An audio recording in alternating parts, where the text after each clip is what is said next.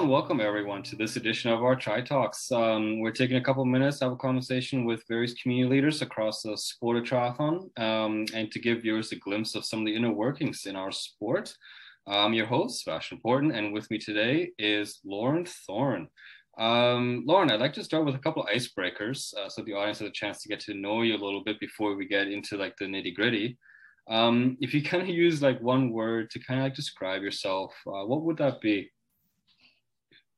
Um, yeah, I mean, first of all, thank you for asking me to be on this. I've had only good experiences with Triathlon Alberta, so very happy to be joining this. Uh, one word to describe myself, I think through my journey of triathlon, a, a word that resonates with me a lot is uh, has to be resilience mm. right now. yeah, all the way. Yeah, absolutely. It's yeah, it's not an easy sport by any stretch, and um, thing. And uh, so, what kind of book would you kind of have on your nightstand, and why? Are you a reader? You know, I I actually am not a mm. reader, mm. and it's funny that I haven't read a book for quite a while. But my coach actually semi forced me to read this book called uh, "Racing Tactics for Cyclists," mm-hmm. which mainly pans on um, like a pro cyclist. But a lot of the stuff in the book can be used for triathlon, and I mean, I actually got some useful tips out of it. So I haven't read for a while, but it was something that I did enjoy. Right on, right on. And like if you had to, I mean, it's it's kind of like early afternoon, but if you had to order a coffee right now, what would that be? You know, I only started drinking coffee at the beginning of the pandemic. So kind of like still kind of new. But mm-hmm. whenever I do go to a coffee shop, probably 99.99% of the time I will order a matcha latte. Oh yeah. Tea latte all the way. I love matcha. That's right on. My go-to. Right on. Yeah, like you know, pre-pandemic, like I used to drink a bit of mix of coffee and tea, and now it's just straight mm-hmm. coffee all the way through. Oh yeah. Lifestyle. Yeah. All right. Now, now we got some of those like basics out of the way. Um, can you tell us like a little bit more about yourself and like kind of what got you started in like the sport of triathlon there? Yeah, absolutely. So, I mean, when I was born, both of my parents were racing Ironmans. So mm-hmm. I had that initial exposure of what on earth a triathlon is very early on. Mm-hmm. And they'd always put me in those little community races just mm-hmm. to go, mm-hmm. hello, watch your kid have some fun for a little bit, go be active. And then when I was about five, they put mm-hmm. me in um, just a swim club just to mm-hmm. kind of start, you know, kids doing something active. And I mm-hmm. ended up staying in there for like 11 and a half years in the swim club. So I stayed in there for a while. And during that time, um, and around in middle school, just through classic cross country or track and mm-hmm. field, I noticed I had a kind of an ability to run. Mm-hmm. So I started kind of narrowing my focus more on running and being a trackie and just doing more track meets than swim meets. Mm-hmm. And when I got a bit older, we had the junior series. Mm-hmm. Um, I don't even know if that's happening right now. We just relaunched it. Okay, that's exciting. I heard, I wasn't sure if that was happening, but I was really mm-hmm. hoping it was. Mm-hmm. Um, and yeah, you know, racing in the junior series, I raced purely off of swimming and running. I didn't even know you could train for biking. Like I didn't mm-hmm. even know mm-hmm. that was a thing. But based on the the training for the two sports, I performed fairly well. Mm-hmm. I had good rankings.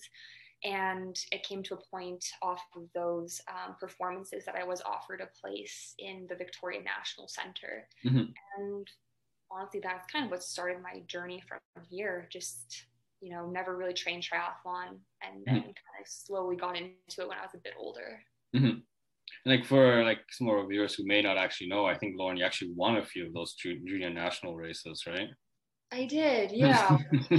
Probably helped getting into the center a little bit at the time. Yeah. uh, so like uh, once you got started with like the in the sport and moved up the competitive ranks and race with Triathlon Alberta, uh, with the provincial program, can you tell us a little bit about that process and kind of like how that how that kind of worked a little bit? Yeah. Um, so the process, you know, I had amazing time with Alberta Triathlon, and I think that's if not the main reason I kind of stuck with it a bit more was just you know showing up to races with this great team um, at the mm-hmm. time it was um, you know training under bart ujak and we mm-hmm. had the 34 33 team and it was mm-hmm. like i loved it i thought it was just something that really excited me and we'd go to tucson during spring break and mm-hmm. I thought it was just the highlight of my year to go do that. So I think that really stuck with me. Just such a positive process and being around so many just great down to earth people kind of leading me into um, mm-hmm. the marathon pathway. Yeah. And, um, you know, before I accepted my position in the National Center, I wasn't honestly sure if I was going to stick with triathlon. Mm-hmm. At the time, I was very split into being um, like an 800 meter runner, which I was performing well on at the time but a part of me didn't want to let go of that big swimming background you know all those hours in the pool i was like i should maybe capitalize on this like I, I feel like i would hurt if i just let that go and just went to the track mm-hmm. and um, yeah it was it was a weird decision that it wasn't just you know had that offer right away i wasn't sure if i was going to stay in calgary and do triathlon because I, I loved bart i loved mm-hmm just the team, the culture there. Mm-hmm. But at the time, if you wanted to do high performance triathlon in Canada, you went mm-hmm. to Victoria. Yeah. That was the pathway at the time. I mean, mm-hmm. it's changed now, but that was, mm-hmm. it was like a strict thing. So mm-hmm. Mm-hmm. also kind of how I made that decision. Yeah. Yeah, and like that's uh, that's partially kind of what's uh, what's coming down the pipe uh, slowly but surely is a little bit I think of decentralization with that national program, it seems. Uh, but also on top of that, it's like um, in the West, at least, uh, building out a university series too, so that the kids have another series uh, to race if they want to kind of stay home, right? I love especially that. when you have like, especially in Alberta, like you have these world class universities with the University of Calgary, University of Alberta, and uh-huh. like, why wouldn't you? Plus, we have some pretty decent coaches here. oh my gosh, definitely so much mm. so but uh, to be announced later. that's exciting. I love that. I love that that's coming. Um, so after racing on the junior national circuit for a few years, um, I guess you kind of touched on a little bit more on that motivation to move to Victoria and train with the mm-hmm. with the national team. Um, how was kind of like that that experience there? Because you were there for a few years, right? I was there for six years. Mm-hmm. Yeah, you know, going to Victoria, there were so many positives there were also quite a few negatives. Mm-hmm. I mean, Victoria itself, it's my favorite place I've ever been to, and I do hope to move there sometime in the future. Being in the center there, you know, you have access to the Commonwealth Pool, you have the Pacific Institute for Sport Excellence, you mm-hmm. have so many practitioners like a sport doctor, nutritionalist, mm-hmm. physio. Mm-hmm. You have a really good hub setup, which is something that's rare, where everything is you know minutes from each other you're really in this mm-hmm. dialed mm-hmm. high performance atmosphere mm-hmm. um, for me there were some difficulties being in the center um, you know i didn't get along with some of the coaches a little bit which mm-hmm. caused mm-hmm. some some difficulties and mm-hmm. a lot of the center is very developmental which it should be you know getting athletes going so they can perform in the future and it came to a point i wanted to have a, maybe a little bit more say in my program instead of mm. just blindly following this put out structure. And. I listen to many podcasts for elite athletes, and a lot of them do touch on this point where they started taking incentive over their training and you know playing with their weaknesses and really capitalizing on their strengths. And that was something that was a little bit out of the question. Mm-hmm. Um, it, it was different though. I mean, especially after this past Olympics, we did see some things come into the media about um, some unethical behaviors that were happening in the center. And mm-hmm. frankly, most, literally most um, national federations have spoken up about stuff happening now. So it has become very present that some environments can be toxic. And, you know, I was involved in a little bit of things, but mm-hmm. I, you know what, you're out of it now. I'm out of it now. And, you realize how naive you were when you are in something, but there's literally nothing I can do about it. But um, you know, move on, find a better atmosphere, and that's exactly what I've done. Yeah, so exactly. Yeah. And, yeah, yeah, yeah. Sometimes you have to know when to cut the cord and exactly. Right. I mean, and and move Definitely. on to to something different, better, right? And yeah, that's how that's how it is. it's true. So I mean, I don't know if I want to say they're exactly negatives because they've taught me, you know, who I want to be around, what type of atmosphere, what type of communications I want to allow with coaches. So a lot of things that I learned there, which can only lead me to better things. Yeah, yeah, and it's it's experiences, right? And um, absolutely. Yeah. And uh, so yeah, I guess that, that kind of touches on like what kind of compelled you because I think you moved to the states uh, for a bit, right? To uh, to did, train. Yeah. Train so I guess yeah, that kind of like uh, what like you know meant like what kind of compelled you to move there, but I guess that kind of sort of touches on that a little bit uh, is to kind of get into that new type of uh, environment. Definitely. Mm-hmm. Um, yeah, I mean, if you look at my track record for, you know, competing in the last six years, I'm either injured or I'm sick. And a lot of those could have been prevented. And kind of what we touched on a bit before is, you know, 10 years ago when I was 15, the pathway to be a high performance athlete was straight. It was straight as an arrow. You grow up in your province and you go to Victoria, mm-hmm. and that's where you base, and that's where you're going to be successful. Mm-hmm. Even in the last couple years, you do see the provinces, you know, getting a bigger group and becoming successful mm-hmm. by themselves, like not being in this Western hub. And I mm-hmm. think um, realizing that you don't need to be somewhere that has all, the glory to be successful is is huge to kind of realize that and it mm-hmm. took me a realize that mm-hmm. where you don't need to follow the the trajectory of where everyone's going to be able to be successful in the sport so um, when i realized that kind of the center wasn't working for me and maybe it was the training plan but all i knew is that it wasn't for me. I was always injured or always sick. Mm-hmm. And so a time came through a mutual friend where I got in touch with my now coach, who is James Peterson. Mm-hmm. And he remotely coached me for a little bit because I was still living in Victoria. I was finishing school and I frankly just didn't have the money to go move out to the States. Mm-hmm. And right away, it was such a positive atmosphere, like just a coach that really just cared about their athletes. And what I've realized now is it, it's it's actually a rare thing to have a mm-hmm. coach who's just a genuinely good person. I mean, mm-hmm. You know, growing up in Alberta where you have Lisa Mensink and um, or you Jack, just specifically in Calgary, like those mm-hmm. people are, I think, just give a really good baseline of what mm-hmm. a good person and a good coach should be. I think they're absolutely amazing people and James um, kind of followed along that. Like he would come to appointments with me, he would set them up. He just was so invested in each athlete he had on the team, mm-hmm. which you don't see a lot of. Like it wasn't just like a business. He was like, I'm here for all of us to win and you know he will do whatever it takes to help each individual athlete get there mm-hmm. and the cool thing i noticed right away was whether it was like training um, i mean i haven't really raced yet because of some mm-hmm. health issues but it was this really refreshing feeling that i was um, i was training or hopefully to racing just to make him proud because i you know he cared so much about me i care so much about him and the group and just wanting to mm-hmm.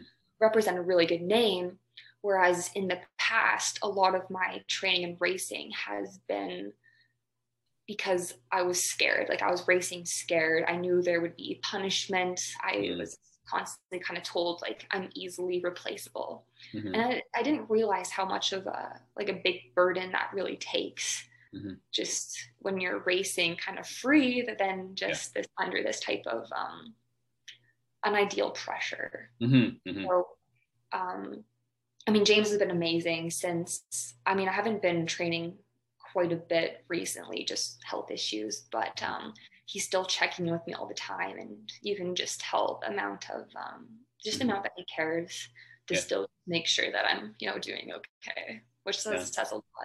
Yeah, no, that's that's great to hear, and uh, I'm really glad that you've found a coach that that kind of works for you, and because it, it really truly does make all the difference uh, when you have somebody like in that position. And I mean, you mentioned some coaches that we have here in Alberta, like I'm not sure if you know, like Lisa, like she's our Canada Games head coach this this year too. And, uh, you know, she's she's shown herself, proven herself, and um, mm-hmm. yeah, I mean, it, it, goes to show. I mean, even like ten years later, like the name still comes up for you, right? And oh, that just absolutely just shows, right? And uh, so you mentioned you had like a little bit like um, like health issues as well. Like you had a bit of a run in with COVID. Um, can you tell us a little bit more uh, about how that's kind of affecting you? Because I think it's one of the things that's not really reported on all that much. Is like how certain athletes can mm-hmm. can really be affected by by COVID.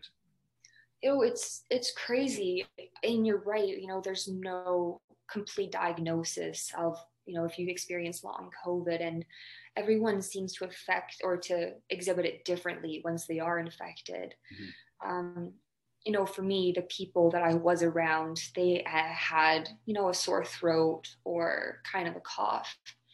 And when I realized that I could have been affected, but I was still showing negative, I, you know, there were many red flags that were happening. It's mm-hmm. a little side story. I had uh, a three hour, like a three and a half hour trainer ride. Mm-hmm. And I was so tired that I would get off every half an hour, have a nap, get back on. I would just continue that. And I think at like two and a half hours, I was like, this is just dumb. Like, what am I doing? Like, obviously, I'm not okay mm-hmm. if I have to keep going to have a nap. And then, you know, a few days later, I test positive. Yeah. And I think it was the most ill I've ever been. Like mm-hmm. I it was like the worst flu. It was it was terrible. Yeah. Like how's everyone getting off with a cough and I'm like dying? Like I mm-hmm. thought I was a healthy young individual. Mm-hmm. Um, so it took me out for like a, a couple weeks, which I think is a normal thing for mm-hmm. people mm-hmm. to have happen. And getting back, the process was actually okay. Mm-hmm. Um, it started off slow, just dealing with the classic, like my high heart rate, kind of feeling the fatigue and kind of brain fog. And I actually went like a couple months where I was okay. Like I was. Mm-hmm you know, things were looking really positive. Like each week was a little bit better. And I was like, you know what? Maybe I won't be one of those people that's going to fall back down with this long COVID. Right.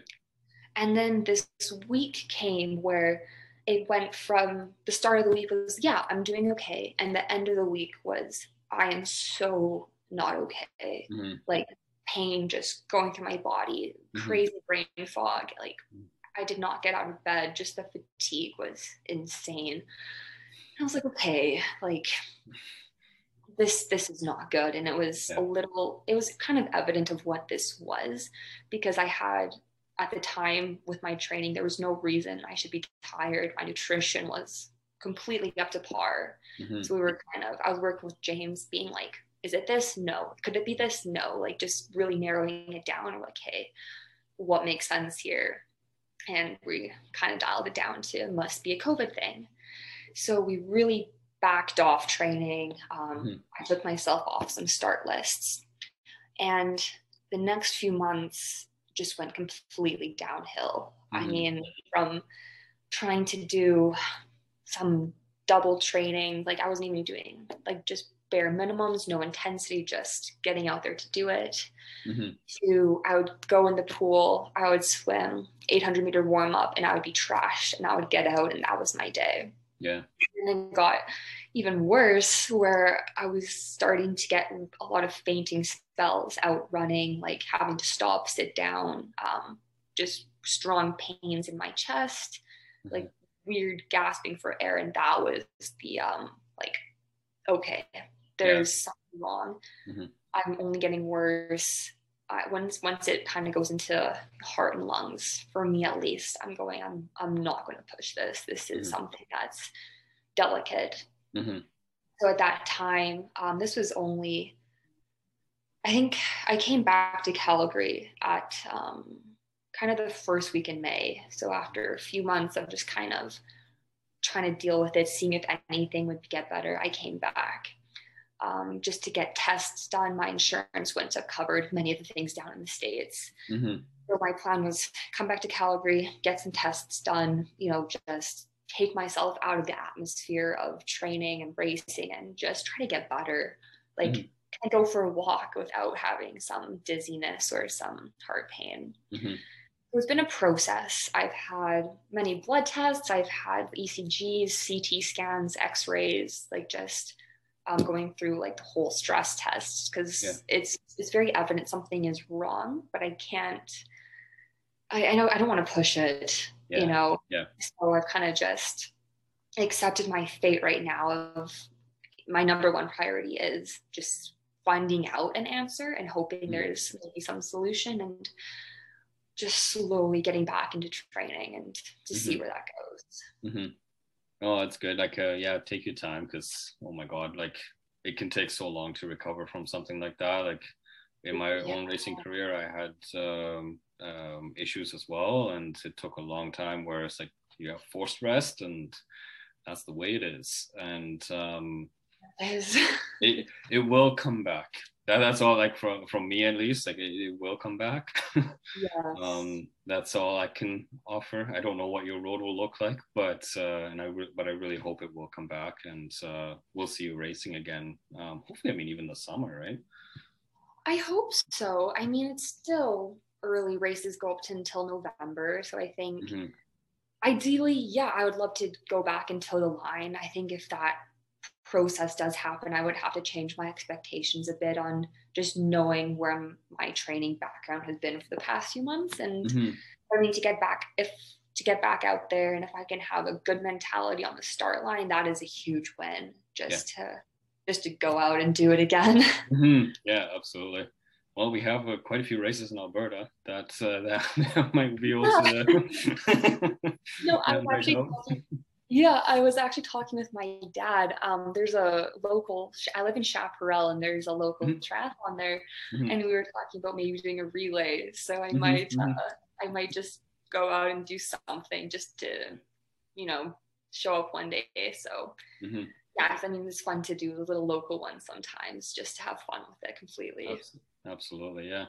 Um, well, I mean, thank you, Laurin, so much for for joining us today on on Tri Talks, and um, I really hope uh, things get a little bit better on the health health side, and uh, we will see you racing again this summer.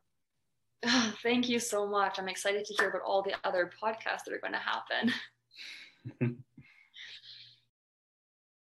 All right, and on to our next guest today is uh, Payton Sheehan, who is actually one of our junior athletes, uh, who actually just competed uh, in Montreal uh, a couple of weeks ago, uh, where she managed to place third uh, in her category. So, Payton, kind of like I want to kind of do a little bit of um, trying to get to know you a little bit for the audience. And so, if you had like one word to kind of like describe yourself, what would what would that kind of be?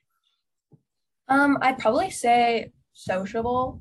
Mm-hmm. Like I I love to talk, mm-hmm. especially mm-hmm. like before races and stuff. I'll mm-hmm. always pick up the person who's right next to me and just start chatting away up until the horn. Mm-hmm. Even and even right after, just like we're all dying from the mm-hmm. run and starting a conversation.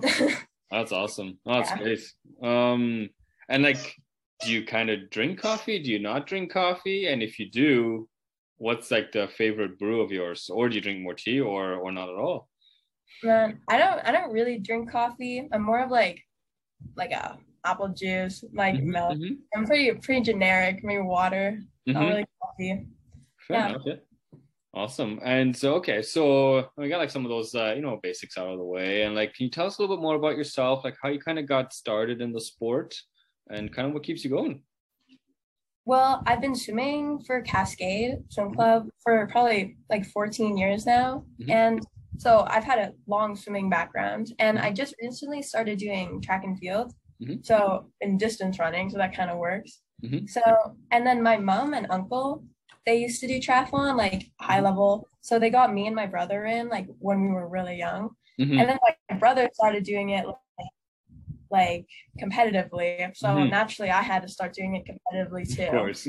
So then I kind of just started doing it, and it was like super fun. So I just kept going for probably this is my fourth year doing it now, and it's been mm-hmm. it's been great, just getting better. Mm-hmm. Oh, that's awesome! There's nothing like a, a sibling rivalry to exactly, exactly. um, so I mean, you had that phenomenal performance in in Montreal with third place. Can you kind of tell us a little bit about like how that race went for you? Well, I got third place. It was our relay team. So like the relay was it was so fun. Like our our team, my team was like incredible. They were so nice, and like so we went in probably like I was the anchor of the relay, so I got to run through that finish line. Mm-hmm. But so we probably went in fourth, um, and then there was a Great Britain girl in front of us Mhm. and an American, and then there was like a Mexican. I was like, oh, ahead. But so pretty much on the swim, like with my swimming background, I caught them on the swim, and then we, me and the American dropped the the Great Britain on on the bike, and then man, then it came down to the run, and the American like ended up catching the Mexican on the run, and it was it was so fun, like a short, fast sprint. Like it was Mhm. even it was shorter than a super sprint, and the Yeah. course was like so nice, nice and it was like flat and just a couple couple hills, like just like short little spurts up, and it was like in old Montreal or whatever. Oh, yeah, that'd be really, nice. really like you could just look around and get a view. race was only part of it. hmm Oh, that's awesome. And uh, so, kind of like uh, now, after you've had this awesome race in Montreal, uh, what kind of does the rest of the season kind of uh, look like? Well, next week I'm going up to uh, Stettler in Alberta for uh, one of the world world championship qualifiers for next year in Germany. Mhm. And after that, um, there's a race in Edmonton, like the P. P- oh, I'm not sure what it's called. The, the It's PTO? Yeah, PTO, exactly. And then after that, like I'm alternate for the Canada Games, so if I get to Mhm. go to that, I'll you know that'll be great. Mhm. But um, I'm also going up to California, and I'm doing a race in up there, so Right. it's great. Oh, that's fantastic. And kind of like what uh, what would be like the ultimate goals like in the sport? What, what does that kind of look like for you? Well, I think mm, my ultimate goal would probably be going to university for it, like getting to compete all the way through school and like onto post secondary. Like Mhm. I know they have some good programs in like the states, like Mhm. San Francisco or Arizona, but and then like even in Canada, like the National Training Center in Victoria Mhm. is apparently like I went down there once for a race and it was like so nice. So Mhm, mhm. that's definitely definitely what I would want to do, like keep going with the sport. That's awesome. Um, well, thank you so much, uh, Payton, for for joining us today for our Tri Talks, and uh, I'm sure at least we'll see you in Edmonton for sure, um, if not in Stettler. Um, and yeah, thank you for joining us. Yeah, thanks for having me.